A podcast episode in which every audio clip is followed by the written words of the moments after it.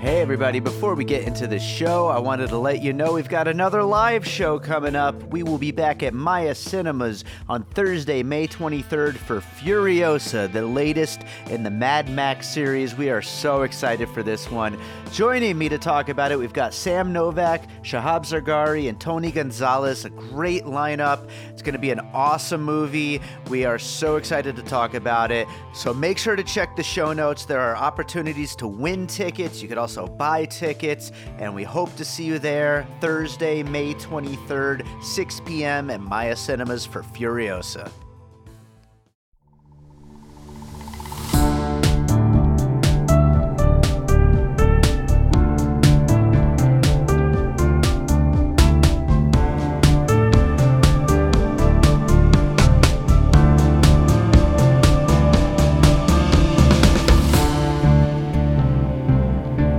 Right, welcome to another episode of Piecing It Together, the podcast where we take a look at a new movie and try to figure out what movies inspired it.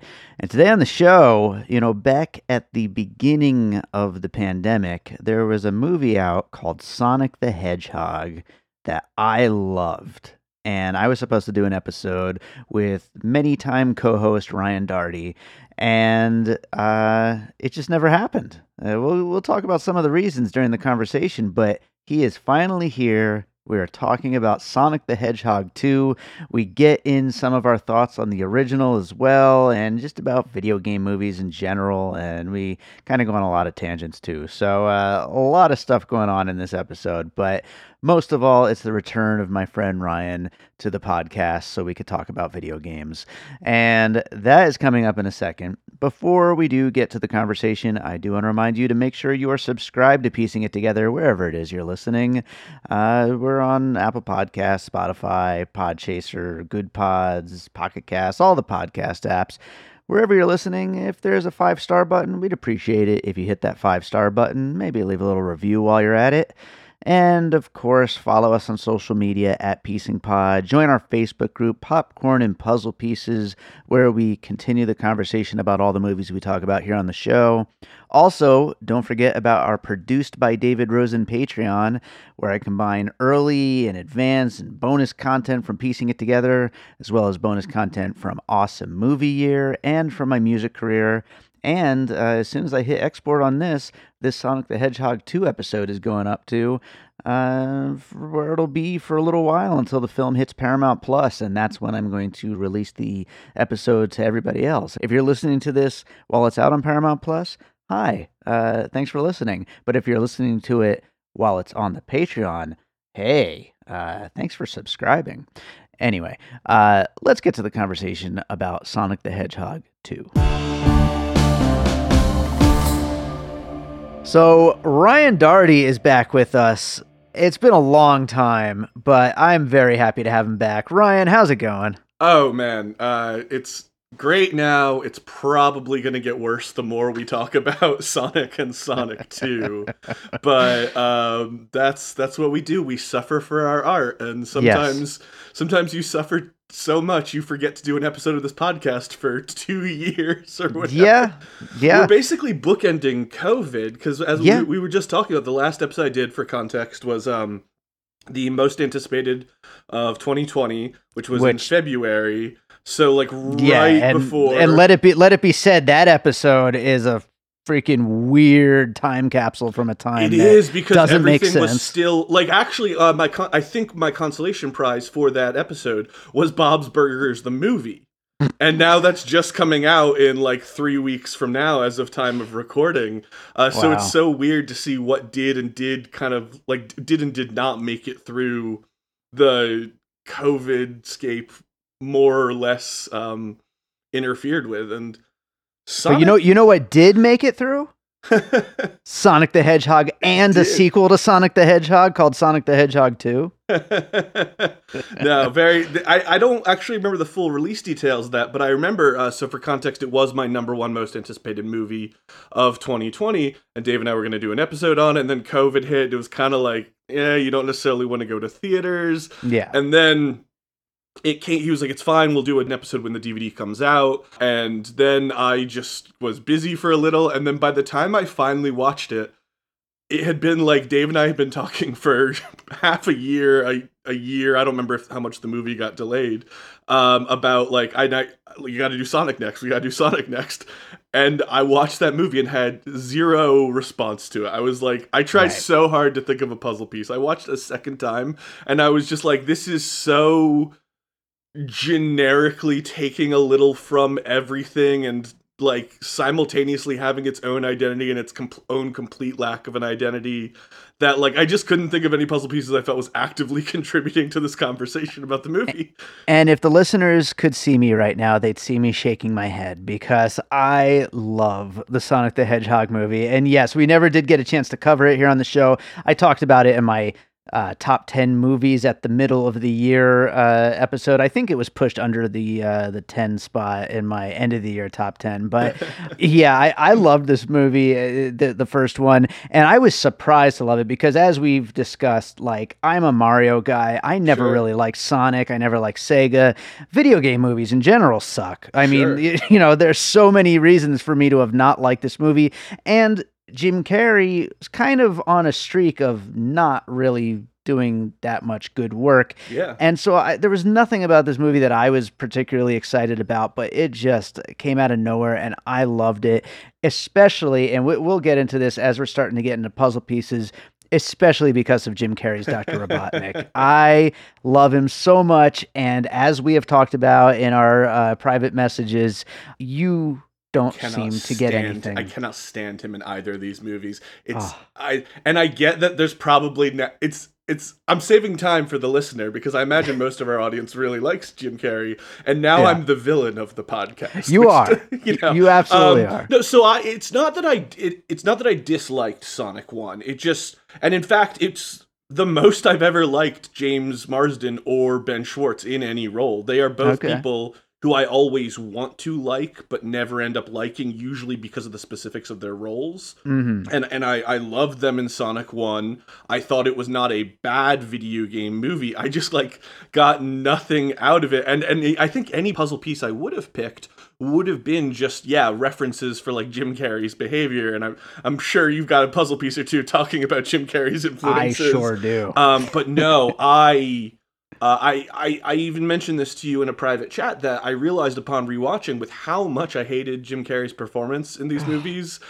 Maybe I actually think it's an amazing movie, and that he's just bringing it down to oh, neutral. Oh, no. I will say to get ahead of it, uh, I did um, like his him a lot more in the second one. Okay. So that that will maybe so it's an olive some branch. tensions. Yeah, yeah you're, you're trying to reach across the aisle to me, I guess, a little bit. But, uh, yeah, this is going to be a contentious episode. They usually are when you're on the show. Yeah, so, uh, yeah. Well, so. so I'm I'm of two minds of this because um I I recently discovered that both of these Sonic movies were written by um, the writers of my least favorite bad movie of all time. Shout out to uh, National Lampoon Presents Transylvania. Oh, but no. um, they like made that movie, and it was the worst theatrical experience I ever had in my life. I'm one of the like 15 people who saw it in theaters due to a mix-up at the ticket booth, uh, and then they like worked on some TV shows or whatever um, and then come out hot with Sonic so much better than Transylvania, and I absolutely,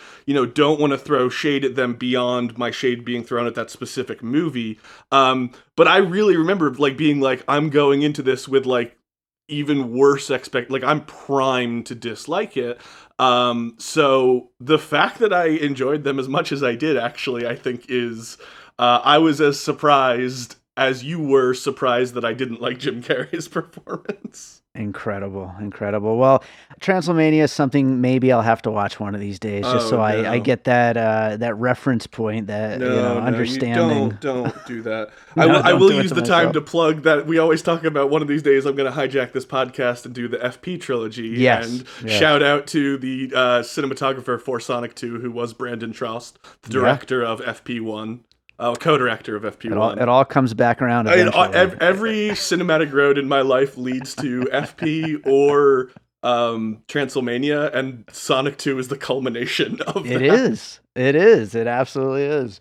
Well, uh, let, let's start getting into some Yeah. puzzle pieces here. I will say, um, like we kind of discussed in private before we started this, some of my pieces are going to be very specifically about Sonic the Hedgehog 2. Some are going to be just about this series since we never did get a chance to do that first Sure. episode. So, uh, with that being said, let's jump into it. What do you got for your first piece? Yeah, so uh, and my puzzle pieces are kind of more about this movie in relation to other video game movies um, in general. So, uh, in that vein, uh, I am going to start off with something that's going to sound like an insult, but is actually a compliment, which is, of course, the Super Mario Brothers movie as Oh, the single biggest puzzle piece Yeah. for this film. Uh, we're going to get this out of the way. Yes, it's an awful movie, but it is a guilty pleasure of mine. But one thing I really respect about the Super Mario Brothers movie is some movies kind of try to have it both ways in terms of like telling the story of the games and also kind of telling their own story. And Super Mario Brothers movie,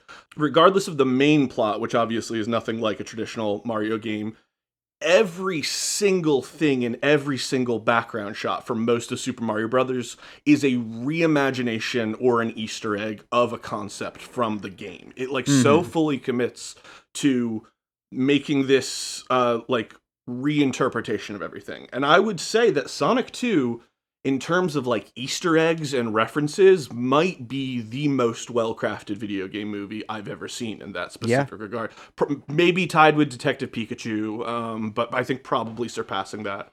Uh, I believe we did we did an episode on Detective Pikachu, and that was the best We video. did. I think we both agreed it was the best video game movie that had ever been released at that time. I think it might have been, yeah. Yeah, but uh, just s- there are so many little references to things in Sonic 2.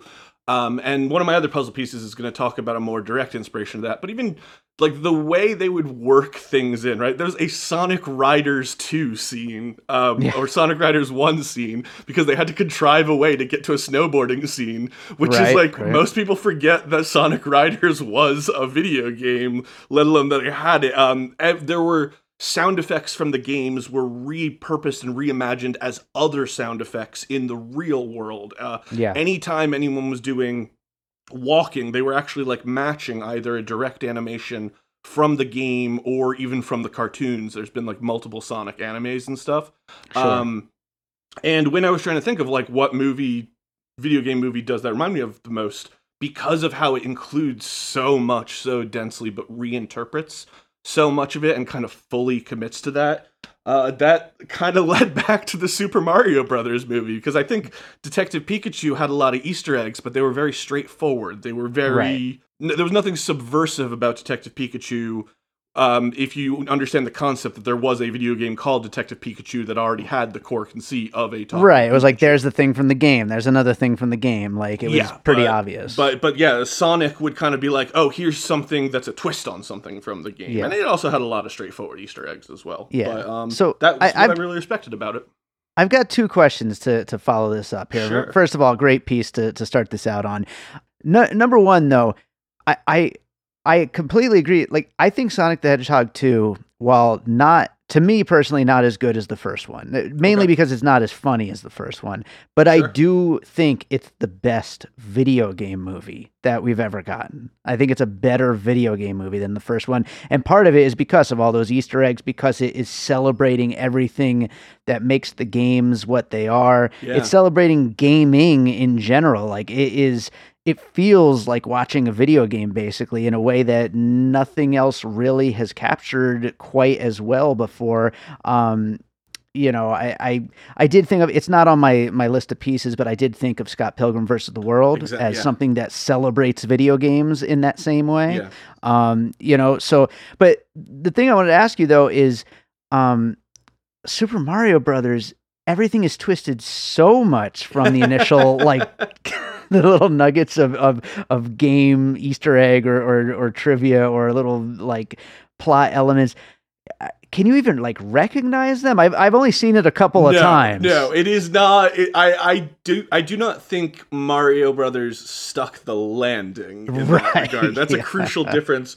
Like I Yeah. I can you know talk about how much I hated specific scenes in Sonic, but very rarely did I actually feel like, oh, this is like actively detracting Mm. from the games. The closest I ever really got to that was I'm never a guy who has a stick is a stickler for characters looking like what they're described as in the books or the movies or whatever. Yeah. Except Jim Carrey in Sonic 1. I really Hmm. do wonder how much of me liking him better may have just come down to the costume. And and it's not just and then I realized though it's not just because I want him to look like the character in the game. It's because of what that look represents. Like he's very poised he's supposed to look very poised and in control in Sonic 1, which may or may not be true, and he's supposed to look crazed and on the edge in Sonic 2. Um so I think that's why I didn't like the way he looked in the first one and that reinterpretation of a character um Mm. is because what that look represented, not necessarily because um of like how it was actually different from the source material. So if we had to Yeah. talk about things that I didn't appreciate being Yeah. changed, Jim Carrey's hair in the first one. But by the way, uh, before we move on, I, I just got to say I can't believe we're finally having the Sonic the Hedgehog conversation. This, This is, is uh, it's almost This- a little surreal, but No, uh, especially because we never end up doing any other. I used to do episodes pretty regularly, and Yeah. then we just kept saying like, "Oh, the next episode we will do is Sonic, or it'll be Point Break, or Sonic is going to be one of those two movies." yeah, Uh, and then there were a couple episodes I was almost on, and things fell apart with them uh, at the last minute. So it is it is wild that yeah, we are It's doing the funny. Sonic episode. We are doing it for a Sonic Two, which I don't think is a movie either of us thought was going to exist going into 2020. uh, and um, yeah, it's also yeah our, our first reunion in quite Yeah. some time and of course it is for a video game movie us having met each other through our collaborations on video games So I, I gotta I gotta ask one other question before I move on Sure. to my first piece. Um, we're we're speaking about like all the Easter eggs and the story elements that you know comes directly from the games. sure Um, you and we, we've joked about this on the podcast before. You're someone who loves to like read Wikipedia entries and stuff like that and learn all these things. yeah I wasn't a big Sonic fan. I've already established Sure. that I was more of a Mario guy. I I know that what the Chaos Emeralds are. I, I know that Sonic collects rings. I know that he runs really fast. I know Dr. Robotnik is. Are- some of these other is everything from the games as far as you can tell, or did they, did they make up a lot?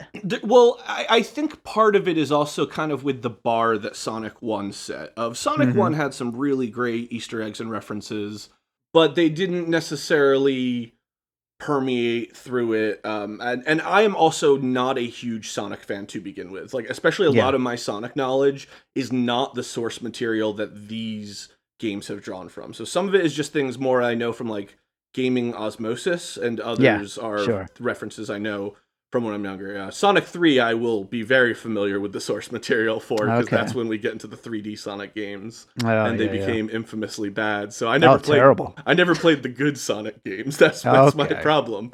and I Um, never played past the third level of sure. any of the good Sonic Well, games. I, I just, even you know, love the little things that aren't nec- like they're obviously a reference, but they're not even necessarily momentary Easter eggs. Like Sonic hating water and him just not being able to control well in water. The Sonic games are infamous for having some of the worst water levels in any franchise. Um, All the bubbles coming up when he would drink the bubbles, it was the exact That animation from the game. I love was that. I was actually listening for the uh, Sonic water theme because that's pretty infamous and has been reused and remixed a lot of times. But I, I didn't catch it unfortunately. Yeah, yeah. Um, But yeah, no, that that the water was definitely all part of that, and yeah, all part of what makes this, I, I think, the best video game movie. But definitely. I have not dug into it yet though. I intend to one of these days get around to like looking up because I bet there's a ton of references I didn't get as someone who wasn't a huge Sonic fan. But the fact that Yeah. like even I noticed so many really struck me as like you know maybe I'm giving them the benefit of the doubt that maybe I saw the whole iceberg and thought it was just the tip. But yeah, yeah, uh, yeah. I have to assume not. For sure. Well, I will go on to my first piece, and at least a couple of my pieces are going to specifically be about Jim Carrey's Dr. Robotnik. So we Love can do it. a little battle here. But I'm going to go with my first piece, which does specifically have to do with him. And this piece is Austin Powers in Goldmember, specifically the third Austin Powers movie Okay. because at this point, Dr. Evil has officially become a self parody of himself. And Sure.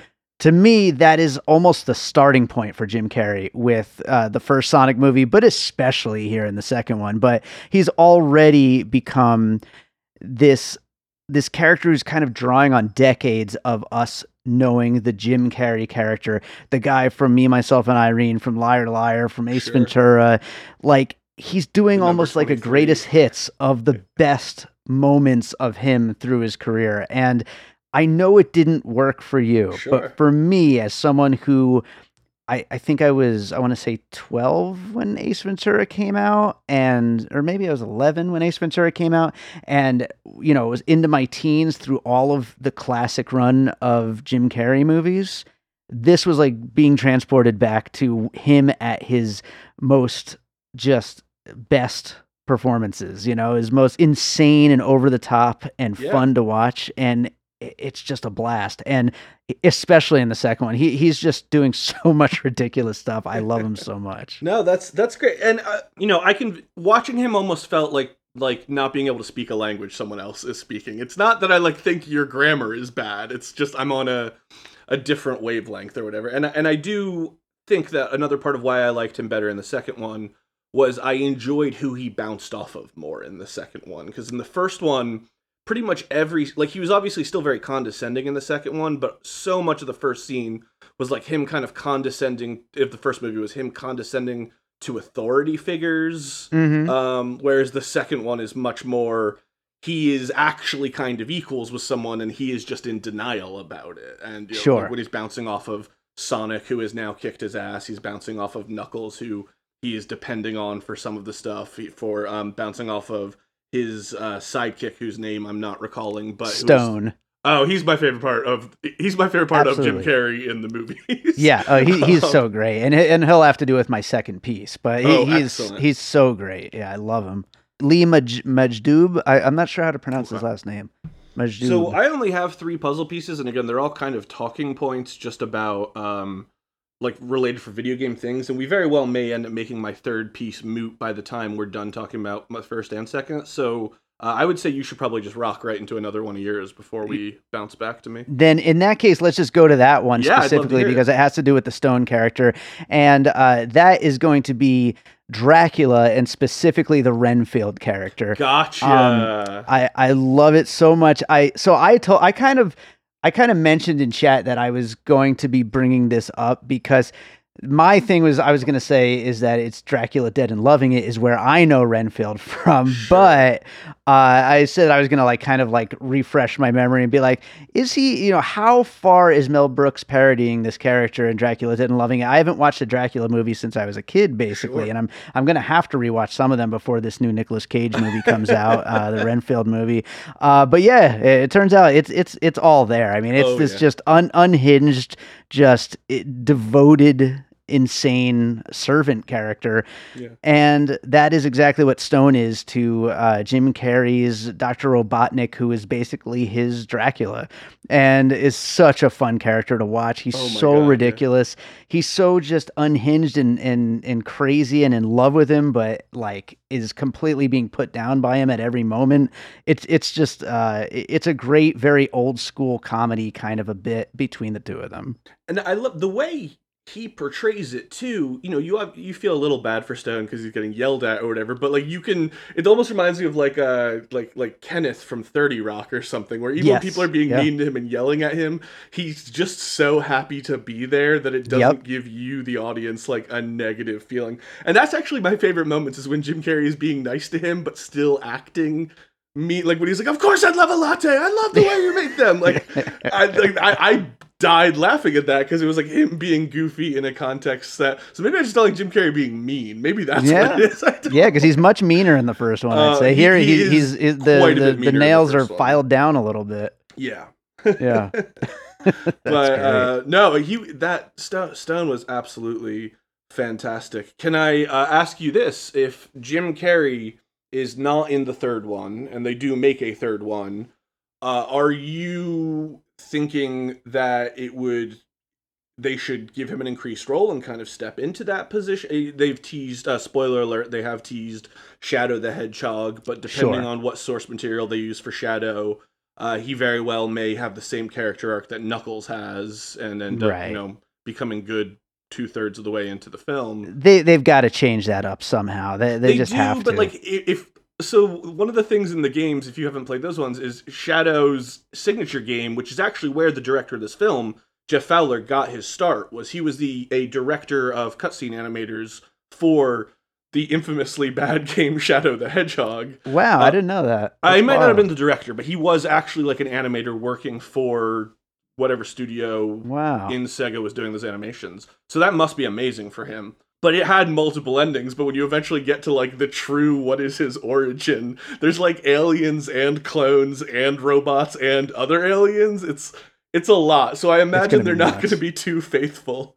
to Shadow the Hedgehog. But um yeah, so what would you like to see happen with Stone in a world where Jim Carrey is not in the third Sonic? Well, I'd love to see him come back for sure. The the, the actor is great and is he's mm-hmm. such a great character. I could only imagine him though as like maybe latching on to another character, whether that's Shadow or somebody That's else. Exactly what I was thinking was I would Yeah. I don't want to see him rise to power. I want this guy to be Dopinder from Deadpool forever. Like just Yeah. like never allowed on the team.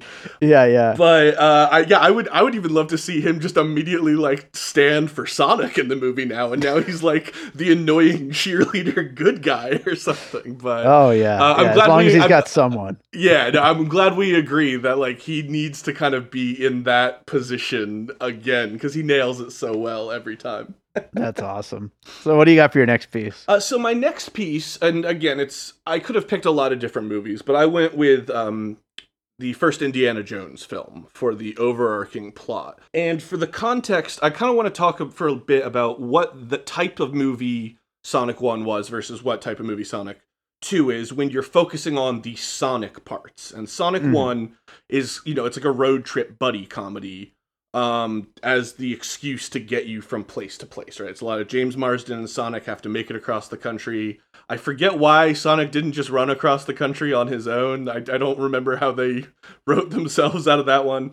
But Yeah. the second Sonic, because of the nature of the rings and the plot points, is like a globe trotting adventure where they're like going from location to location to location. And now, what's really great about that for a thing like Sonic is it lets them be way more accurate to the games by hmm. doing this like Indiana Jones style jumping from set piece to set piece to set piece. Because in the Sonic games, the worlds are always very heavily themed, usually Yeah. around an element or something. And in Sonic 1, it was kind of just Sonic makes his way across America. And in the very final fight, they really kind of hinted at that Sonic thing because in the final fight, he was in Egypt for 20 seconds, he was on the water for 20 seconds, and that was kind of an uh, an, a condensed homage to the different types of levels in the finale Sure. of Sonic 1. All of Sonic 2 is like that. They do the Indiana Jones style exploring through an ancient temple that's rigged with traps. They do the oh there's an ice avalanche and uh, an ice temple and they do the we're in a foreign land where we don't speak the language of the locals and we have to have some shenanigans. They go to Hawaii. They even have, have the rural town stuff and I just really think by like and I probably could have picked any kind of globe-trotting pulpy adventure, but Indiana Jones I think is such the quintessential example of that. Like I almost wouldn't have been surprised if when Sonic would run or teleport somewhere if it zoomed out to like a picture of a map that looked like the original Sonic level select screen and showed Sure. Sonic like running to it or something. Um Yeah, But I- it, it's funny that a lot of a lot of video game movies kind of do follow that Indiana Jones, Raiders of the Lost Ark type Yeah. of uh, adventure movie, uh, you know, script because that that's the easiest way I think to kind of show different levels Yeah. basically in a movie. And and I think in the case of Sonic, it did compared to Sonic 1, which was just kind of like they're in the backwoods for a lot of it, and part of that was references to level 1 Green Hill Zone in Sonic and being all idyllic and everything, but really kind of turning into the skid and cranking it up to 11, I think really worked in Sonic 2's favor in terms of letting them, especially once you kind of already know the character, you don't have to see an hour of Sonic talking to James Marsden and learning about himself like you did in the first one. Yeah. Um, what did you think of the more disconnected nature of the settings, right? Like all the characters were mostly together in the first one and on a continuous journey, whereas people are Right. jumping around a lot in this one. How did you feel about that between the two? I don't mind the jumping around in the separate stories, but the the issue I think the biggest issue is the whole wedding sequence, which Of course. yeah, it, it's like I think the actors are having a lot of fun and there's some genuine laughs to be had in that whole wedding sequence, but why is it in my Sonic movie? That You was know? a big thing I heard because I saw this movie a little later than most people, and that was kind of consistently the feedback I heard. And I got it. I laughed enough that I was fine with it. But right, me me um, too. But especially in a movie that's over two hours long for a Yeah. video game movie, it's like if you're gonna trim anything, that's I think the first thing that should have went. You I know? think that's why they put the Uptown Funk dance sequence in was so I could fixate on that enough that I didn't care about the wedding sequence because at least they weren't dancing to Bruno Mars. yeah, yeah, sure. Um, but but well, yeah. How did you feel though about in terms of like the different settings and stuff though? Uh, like No, yeah, check I- out I these think- locales. Yeah, I think jumping around between uh, between the snow and then jumping ba- back to Hawaii and then uh, jumping to where the final battle takes place. I mean, everything does. i- It's the right kind of uh, mixture that reflects video game levels. Like you said, there's usually like an element that kind of Yeah. defines each one, whether it's snow or ice or fire or whatever. You know, it's like there's always some element, and you know, I, I think that's you know Mario does it. They, they all do it. Every video game, that's Yeah, kind of definitely. the way they define the different levels. So I'll go to another piece. Uh, you got to bring some Marvel in with anything like this these days. So I, I'm going to go with Ant Man and the Wasp, uh, which you know I love as far as Marvel movies is concerned. But basically, uh, it, the first Ant Man with Paul Rudd is fantastic. And rather than just having a straight up Ant Man sequel where it's just all Ant Man, they combined Ant Man with a sidekick character, the Wasp. And here we've got Sonic and Tails. Uh, Tails is along for the ride the whole time. Uh, you know, similarly, we we've got this character. It, it's different in that uh, you know the Wasp is you know kind of a dick to to to, to Ant Man the whole time, and and they they've got more of a contentious relationship. Whereas Tails just absolutely loves Sonic, but th- they both are breeding ground for a lot of good comedy, and it's a good character. The voice acting is great, which I believe, if I'm not mistaken, isn't the voice actor from the games? Yeah, she's. I think she's been doing the games and the shows since 2014. Because Yeah. at first I thought it was like supposed to be the same person who had done it since the character was created, but apparently Mm. that is not That's that's long enough, but uh, but yeah, but bringing in a, a sidekick character like that and one that's so, you know, plays off Sonic so well, I think it's probably the right choice. I think bringing Tails into this is probably the right choice. So Oh, definitely. uh, I, I think that that it made for a really fun time um, watching the, the way that he just gets so excited by Sonic and is just such like a Sonic fanboy. I uh, I actually thought with with uh, Ant Man and the Wasp at first you were going to be talking about the Knuckles aspect of it because you know uh, Sonic Three was called like Sonic and Knuckles, or I think like Sonic Three Point Five was Sonic and Sure. Knuckles. And I really like actually when you said Ant Man and the Wasp, I had to rem- I tried to remember if this movie had a subtitle or not because I I couldn't remember if it was like. You know, Robotnik's Return or Right, uh, right. Yeah. Sonic v Knuckles, Dawn of Justice or whatever. I couldn't yeah. remember at first, but no, no subtitle. I'm sad. Well, I guess now, now that you mention it, uh, you know, there was that the I think the character is called Ghost, maybe in Ant Man and the Wasp. That was a bad guy girl uh, Yeah. who eventually switches sides and and helps the heroes. So yeah, I mean, there, there's your Knuckles right there. So uh, yeah, there you I, go. I guess you got another level of it as well. And you know, w- while we're on Marvel, I might as well squeeze in here Captain Marvel for Sure. uh, the end where Sonic becomes supersonic and is just like all powerful and can just destroy anything with a touch. So you got a little of that too. Yeah, no. So I, I think yeah, that, that in general was interesting. I was so focused on Knuckles for this film, I very much glossed over Tails just Hmm. because Tails kind of you know Sonic had his sidekick in the first one, but you are right. Tails fills a very different role in this than James Marsden's character filled in the first one, and I think that is also a good choice because it lets you get to see a bit more of a grown-up Sonic because he is the leader because Tails worships him that now suddenly Son and obviously that I'm basically just stating the moral of the movie, but we saw Sonic kind of as the kid in the first one, and then the older brother in Yeah. the second one, kind of stepping up to it. So I I guess that's good that it wasn't grading, right? There very easily could have been a lot of Oh, for a, sure. a lot of room for mishaps there with a fanboy type character, but I think Tails was absolutely adorable in this movie. By the way, something I completely forgot about, and it just came flooding back to me right now, is Sonic calling James Marsden dad at the end of this movie. Uh, Yeah. that is very weird. Picture that scene, but with what Sonic looked like in the original oh no. Like just the, the that toothy motherfucker just uh, just being like, "Oh, hello, dad." Oh no. That's horrifying. Just terrifying. so, uh, what do you got for your next piece? So this is my la- uh, actually gonna be my last puzzle piece, and Okay. we have very much touched on it. You know, because I think I've referenced other films in passing references, but just in terms of the theming of this movie, and we have definitely talked about this a bit in the other two puzzle pieces already. Is I'm gonna go with another awful video game movie, which is Resident Evil 2. I believe that Hmm. one's Apocalypse, but it might be like Armageddon or something Yeah, I can't the- keep them straight. That's the for sure. main reason I want to so because there's not a lot of video game franchises that go for multiple multiple entries, right? So many of them are dead on arrival nowadays that some of them get sequels, some of them have been getting sequels since the early days of Mortal Kombat, but Resident Evil is a franchise that has really gotten to show you like oh fuck, we got to reference these games again. What can we grab this time? But uh, the the thing with Resident Evil 2 is that it had so much more from the games than Resident Evil 1 the movie did. And Hmm. nowadays Resident Evil 1 the movie is actually a guilty pleasure of mine.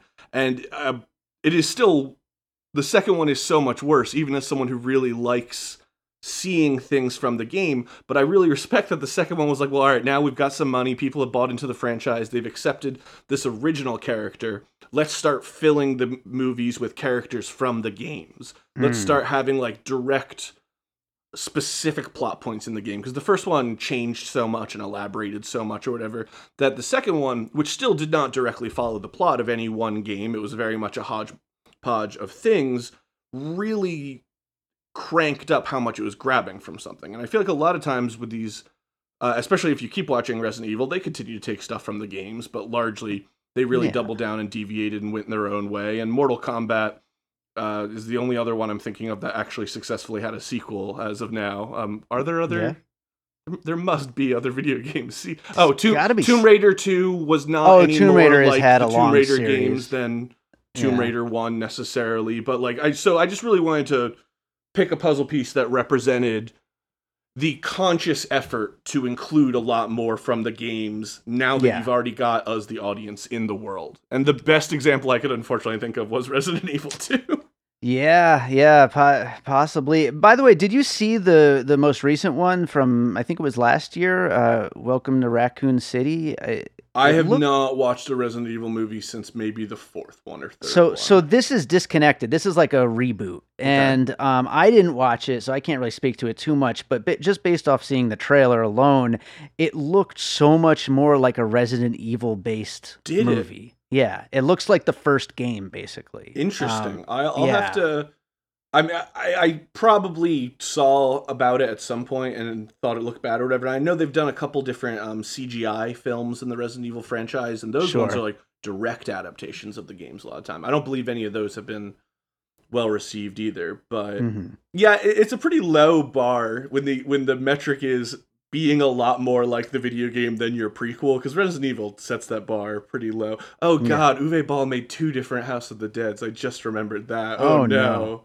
He probably didn't direct the second one, but I think they made like four of those games, Oh, uh, four of those films. oh no. Um, but yeah, so I mean, as someone who didn't, I know you said that you think this is possibly the best video game film, but did you like while you were watching this movie, did it ever come across to you as too video gamey in a way that like detracted from your it did not for me to set the bar. No. I'm curious. I like I could see that being sometimes films are too cartoony and it detracts from what it's trying to do or whatever, but um, yeah, I never felt that this was too quote unquote obviously from a video game or anything. Right. Like I mean, it, it's basically a kids movie, and Yeah. I, I I do think it needs to be taken at, at that level because because that's what it is. Even which does it a favor, I think. Like, Right, It, it yeah. is able to stand on that ground quite a bit. yeah, absolutely. Even though Jim Carrey gets a little uh, adult in some of his jokes, you know, I think there was a Trump joke at one point, Yeah. you know, so there's definitely stuff that's not for the kids, but at the same time, it, it, it's it leans into the the being a kid movie, and that kind of. I think it, I don't want to say shields it from you know that kind of a you know oh it's just a video game criticism, but uh, you know it, it definitely makes it all fit better for sure. Yeah, it, it certainly, you know, there are some of those games where they have to. I, um, Doom comes to mind. I believe they had they trimmed to be PG thirteen, and in that case, it actively hampered the Doom film. I imagine it wouldn't have been great if it was R rated to begin with, but it Yeah. definitely comes into play. But like for a movie like Sonic, it didn't have anything immediately going into it working against having it be a kids movie. So if you're going to do something that is a kids movie, not saying there aren't fantastic mature kids movies as well, but it does give you a little extra leeway in what you have to provide to your audience. Yeah, for sure. So I've got a couple more puzzle pieces here. Um, Yeah. First, first up, I'm going to combine two things, uh, and and that's for the big final battle with uh, with Robotnik once Yeah. he he creates his giant Eggman suit. I'm going to combine both uh, Suicides, the Suicide Squad, I should say, the most recent Suicide Squad, uh, and Pacific Rim. Um, Okay. It just being a big giant mech, of course, Yeah. and the way he's controlling it. That's your Pacific Rim right there. And then all of the you know the fact that it's like this big kind of cute ridiculous giant monster machine and spitting out all these projectiles reminded me of what James Gunn did with the uh the big bad at the end of yeah. the Suicide Squad, the starfish, yeah. um so yeah, a little of both of those things in that whole uh giant crazy over the top ending. And then of course, you know, Supersonic comes in and just destroys it. that So- ending on its own is i would say probably like the best like whatever 10 12 minute snip of like this is a video game and Yeah. a movie at the same time they It's a boss every battle. character does the thing they do in the games and a big beef i had with sonic 1 was we never really saw a robot that to me felt like it was designed by dr eggman they all looked like they were designed by steve jobs and I was really sure. bummed. And I know there are drones that look like that in the games and stuff, but really, when you think of like what is Doctor Robotnik building, I think his final thing is a hover car uh, or jet or whatever in the first movie, and he there are plenty of boss battles against Robotnik that are he's in a jet or whatever, but they're typically very over the top in a way that doesn't necessarily look accurate. And I get that's part of Right. what they were doing in Sonic 1 was kind of trying to balance it between between uh, looking kind of goofy and extravagant but also looking like a military scientist really could have made this. And I'm glad for the second one they said Nah, let's let's not do that again for the final battle. It's gonna Yeah. we're, we're gonna have to turn him into a god so he can build this machine and it's gonna look just like him and be a million feet tall. And I like that made me so happy when that robot appeared because I'm like, oh, we're gonna watch a boss battle now. Like Yes. it's literally this is the boss battle This of the, the, final movie. boss. There it is. Oh man, no that that did make me. I was a little turned off by when he had the superpowers for like thirty seconds. Not when Sonic did. When Sonic did, I was fine with that. But when Jim Carrey had like the techno superpowers and wasn't in the robot, I was kind of like, eh, okay, let's let's do something with this. I'm not sure where this is going. And then he builds an egg bot, and I was like, how could I ever have doubted you, Jeff Fowler? You glorious Nice. son of a bitch. Jeff Fowler knows what he's doing, man. He just he gets it. He gets it. That guy. Uh, my my last piece, and I'm honestly surprised you didn't bring this one up. Uh, Okay. but uh, the Lego Movie, the that whole Lord and Miller style of of comedy of just nonstop gags and jokes and just kind of a little bit grating, but at the same time very fun. Uh, so yeah, yeah. Lord and the problem is Lord and Miller are my favorite directors in Hollywood. yeah. So comparing the Sonic movie to them would be really mean. it's a little tough for you. I'm sorry, I didn't mean to cut you off, but I had to defend my boys real quick from getting associated with Sonic 2. Yeah, but you know, Sonic was a big surprise hit. Sonic 2 That is, is now the, the the biggest video game movie of all time, I believe, box office wise, and Sonic 3 is greenlit. So I mean, this, you know, they they learn from the best, if any if nothing else, you know. No, that that that absolutely is true, especially when you look at it through the lens of wow, so much better than it should be, right. and kind of a, you know adapted from a kid's material or whatever. Like, yeah, it's like Sonic, absolutely 100. percent Like as soon as you said that, Lego Movie is an absolutely fantastic, uh, Yeah. Lego piece for that one. Yeah, and and like you know, it, we'll get into closing thoughts here in a second, but you know, Yeah. as a Mario guy, I really hope the Super Mario Brothers movie that Illumination is making is good. But I don't, I still don't know what kind of tone they're gonna go No, for. I don't think they can go for the Lego movie thing with that. No. I, No, you know, and then. I mean, uh, one of these days, I, I'm the same way now. With I think Netflix has recently revived their plans to do a Mega Man movie or a Mega Man show. I believe movie. Mhm. And same thing, I'm like looking at Sonic and Detective Pikachu, and I have like a cork board with red string connected pictures. It's like, how, what can they take from these movies? How can they not ruin Mega Man for me? And Yeah. uh, Mario, I'd be feeling the same way if I hadn't already kind of resigned myself on Mario. there's just no way it's gonna be good. But I, I, can't will. wait.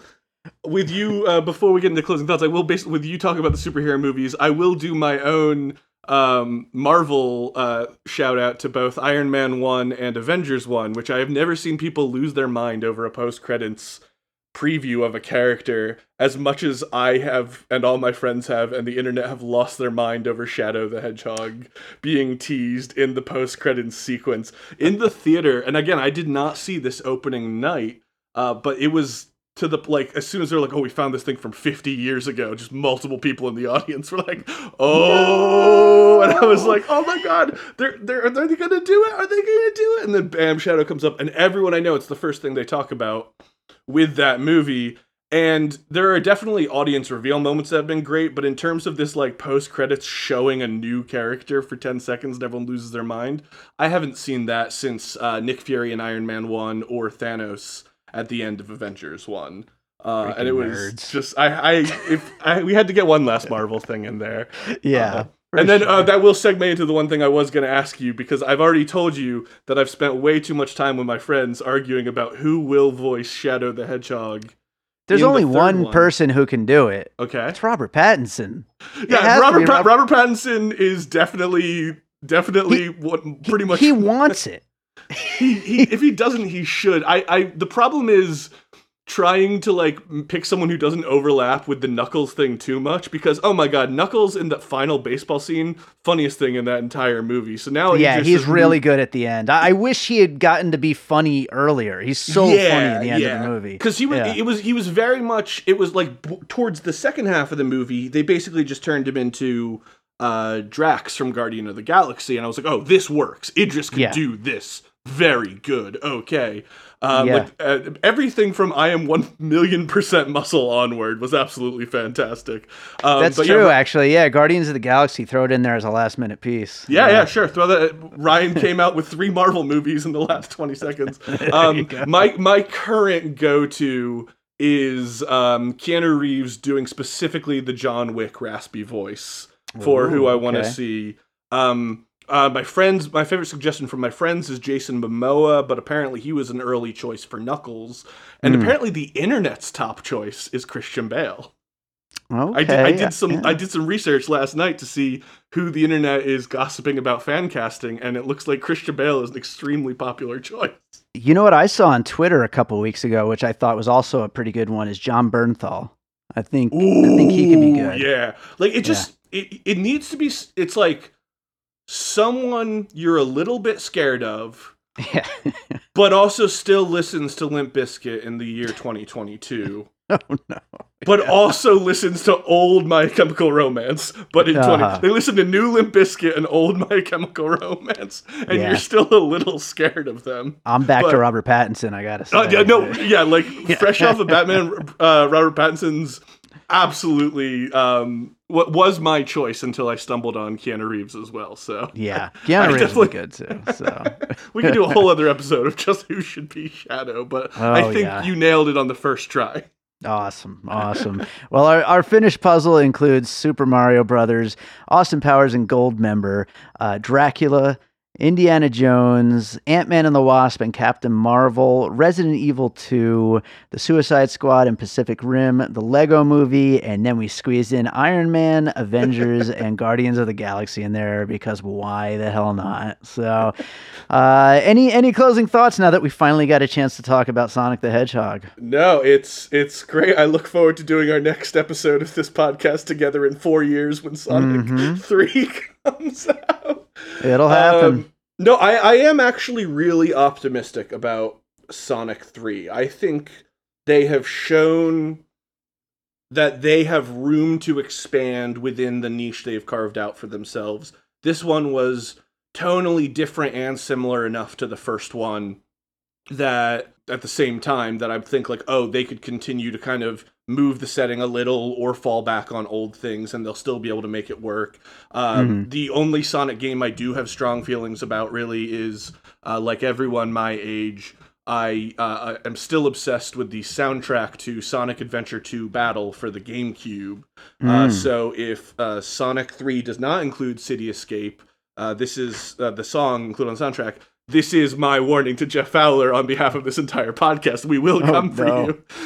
this is This is a this is, warning. endorsed by David that we will come for you, Jeff. It's a warning. uh, but no, I'm I'm really uh, unironically hoping that the third one will be good. We didn't even talk about the fact that they're doing a Knuckles spin-off show that I assume is also starring Idris. But that'll be yeah, I completely forgot about that. Honestly, I, I kind of did until talking about the third one as well. I don't think there's really any details to talk about yet, but maybe Yeah. when when there's some more information about that, or if it ends up being one of those like three episode miniseries, we can just treat it like a movie. It would be so funny if, if I don't watch any of the like spin-off series of Marvel or Star Wars, but I watch the Sonic the Hedgehog spin-off series. Oh well, that's That- that's the thing. You really got to know with Sonic Three. If you haven't seen the shows, then really, what are you getting? I think maybe they said they're already considering another spin-off of Sonic as Hmm. well, another TV spin-off or a a movie spin-off. Um, Yeah. But eventually, they're going to get to they they made Knuckles, a notoriously non-horny character, be voiced by Idris Elba and become Yeah. way too horny. So when they get to Rouge the Bat, they are going to fly to too close to the sun No, and no. ruin themselves. And I've heard she's going to be on the show, and that's no good for anyone. well, you know, I this is just off the top of my head, real quick before we wrap it up. But Yeah. uh, I I didn't ask you this ahead of time, but is there another video game you think we should be getting a movie of? I uh really like like I honestly believe there's a lot of potential for a aimed at 11 year olds Mega Man movie. That's like Okay. honestly and I'm biased cuz I am such a huge Mega Man fan, but I've started recently kind of think like with Sonic been thinking about through the lens of like what are more kids movie movies or movies that would surprisingly work okay as a kids movie. You know, Minecraft movie might end up surprising everyone and being good the way the Lego movie did. I'm not counting on it, but it Mhm. might. I can't give the I can't give my answer anymore of my employer, the makers of the Halo video game, because Sure. we do have a TV show that I think just started two months ago Yeah. uh, maybe maybe uh, five weeks ago at this. And uh, so I, so I can't fall back on that anymore. And a lot of the games I like, I don't think would lend themselves to being interesting movies. I'm very curious what they do with the Borderlands film. Um, yeah, that's because be Eli. Roth is possibly an inspired choice for a Borderlands film. If uh, I would have said if you want to make it a sure thing that it's good, you give it to like Matthew Vaughn. But Hmm. otherwise, I'm curious to see what Eli brings to the Borderlands franchise because that's deranged enough that anything can stand on its own, Yeah. and it could possibly do really good about being judged on a merit that is not like how is this an adaptation of the games and instead just how is this a tonal adaptation of Sure. the game's kind of wild tone yeah. uh how about you you got anything on your your backlog that you're hoping one of these days we get around to making like a gex film or something Yeah, no, Gex probably wouldn't work too well. You know, the one that I, I always go back to, and it's the obvious one, and it won't work, but I feel like my life won't be complete until they at least try, is Zelda. I mean, Yeah. it, it has to happen at some point. That that is the one that I you know I kind of avoid it for the same reason I would avoid like a Half Life movie or something of just like I know it would fail the silent protagonist, but man, it sure would be cool. I I think you could do a really good Metroid movie where Samus was a supporting character. Uh, Mhm. that that'd be really interesting to see. yeah, but- Metroid would be good. But I, I think uh, by now we have seen so many video game films, we can start making guesses about where they are going to fall apart. Like back in the day when these old, typically bad video game movies were coming out, there wasn't really a frame of reference for what a video game movie should or shouldn't be or could and couldn't be. And right. different people took it in different ways. Sometimes you make Jean Claude Van Damme the star of Street Fighter. And everyone just kind of smiles and nods at you and backs away slowly. Yeah, but like yeah. now you know we're getting to a point where when you see a commercial for a video game movie or you know the source material and you know who's making it you can start to kind of being like oh there's dozens of other video game big budget hollywood video game movies now. Maybe this is going to fail in the way doom is going to fail. Maybe this is going to fail in the way i just found out apparently there was a second hitman movie they remade it again i didn't know that until i was looking up other video game movies I had no until- idea about that. yeah, there was one called Hitman and one called Agent 47, and apparently they were both awful and disappeared in like 20 seconds. But yeah, I was, I was, sure I was brushing up on other video game movies before coming into this. Wow. Well, I'm sure we'll have this conversation all over again when Super Mario Brothers comes out. But uh, Ryan, is there another movie you watched recently you'd like to recommend to our listeners? Ooh, you know, I am going through uh, a lot. I'm finally kind of just catching up on like regular films that I feel like everyone has seen. Uh, the one uh, you'll be very proud of me that I'm getting to later this week is it's been ages since I've seen Terminator 2, so I got to break that Ooh. one out. So if we had this conversation on Sunday, I'd be saying go and check out Terminator 2 because I'm already very very hyped for that. But uh, I will use that time to po- uh, plug the uh, Popcorn and Puzzle Pieces Facebook group if you haven't checked it out uh, before come join i think we just crossed 300 members recently Yeah. and uh, always good conversation there a little bit of shit posting a little bit of serious discussion a little bit of hey check this out and a whole lot of people sharing their opinions or their own podcasts and stuff like that. So uh, you know even if you can't follow everything it's a great place to kind of come and hang out with folks and you can you can get a lot out of it. It's throughout covid i watched very few films. I didn't consume new media throughout Yeah. the majority of covid because of like anxiety and stuff but like being in the movie podcast group for those two years since we've had this last episode i've still felt like i've like kind of had my finger on the pulse about what's been going on in films and what people are Yeah. thinking. Hopefully you absorbed a little bit of what we were all chatting about. And yeah. It's, we we went a whole episode without me talking about a movie I've never seen but i've only Wikipedia'd. So that's kind of what I did for two years. Was I didn't watch movies. I just went on the Popcorn and Puzzle Pieces Facebook group and was like, oh, this is this is the opinions of people. Good to know. Yeah. that's uh that's awesome. man. Thank you thank you for the plug, of course. And uh Ryan it is great that we finally got a chance to do this and I'm glad to have you back on the show. I wish there was like a good Sonic catchphrase we could end on, but like ending a podcast on like "gotta go fast" is awful. Terrible. Oh, I will plug if anyone hasn't seen it. Um, we- uh, the if you have not seen the Polygon interviews that Patrick Gill does with Ben Schwartz every time there's a new Sonic movie, they are one of my favorite interview experiences. The the weird dynamic these two people have. They've already made. Pla- they did another one for um, when Space Force, and they referenced their Sonic interviews as well. But the two Sonic interviews on Polygon.com done by Patrick Gill are some of my favorite uh, celebrity interviewing I've ever seen conducted. I still haven't watched it. I'm going to watch it. You've been telling me about it Yeah. for a while now and I, I, mean, got to watch it. at the it. end of the day, it's still an interview with a celebrity, but Sure. just the energy between the two of them is just so it's it's got everything I love about watching like an Eric Andre or a comedy Bang Bang interview, while still like having that like nice roundness of like a Jimmy Fallon type interview. Uh, And Ben Schwartz is just so game for all of it. Nice, nice. Well, thank you uh, for being game for all this, Ryan. How's that for a transition? That's a good one.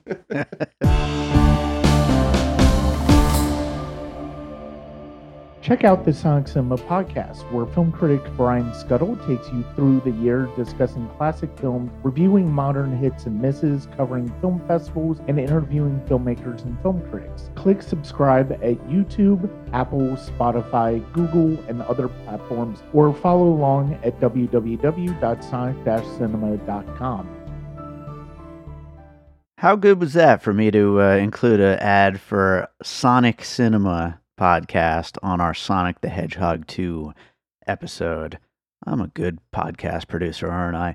Anyway, uh, thanks to Ryan Darty for joining me on that episode. Hope you guys all enjoyed it. I was really happy to finally get him on and uh, talk about Sonic. I, have been waiting to do this one since the beginning of the pandemic, and uh, yeah, it, it was really fun to do this. So, if you're enjoying piecing it together, make sure you're subscribed wherever you listen. And uh, if it's one of those apps that happens to have a five star button, we'd really appreciate it if you hit that button and maybe leave us a little review while you're at it. You could also, of course, share the show with your friends, follow us on social media at Piecing Pod, join our Facebook group Popcorn and Puzzle Pieces, where we continue the conversation about all the movies we talk about here on the show. And uh, don't forget about the Produced by David Rosen Patreon. I mentioned it at the top of the show. It is patreon.com slash by David Rosen. Lots of great content over there. Check it out. So that does it for today. That was a nice long one, so I'm, I'm going to keep this short, but uh, let's close it out with a piece of music like I always do. And, you know, back when uh, I first met Ryan, uh, we were working on a couple of video game projects together. And one of them was a game that I came up with called Breaker Breaker. And this track was from the soundtrack to that game. So uh, it's called The Big Crunch. And I've never released these tracks like as their own standalone thing. They're just in the game, which hopefully uh, maybe we'll get ryan to uh, do some kind of port one of these days to smartphones so we can all play breaker breaker. I'd love to play it again someday. It's uh, built in flash and i don't have flash on my computer so i can't play it but i want to play it because it was awesome. It came out so good. Uh, but anyway yeah this track is called the big crunch. It's from breaker breaker. Hope you enjoy it and we'll be back with more piecing it together real soon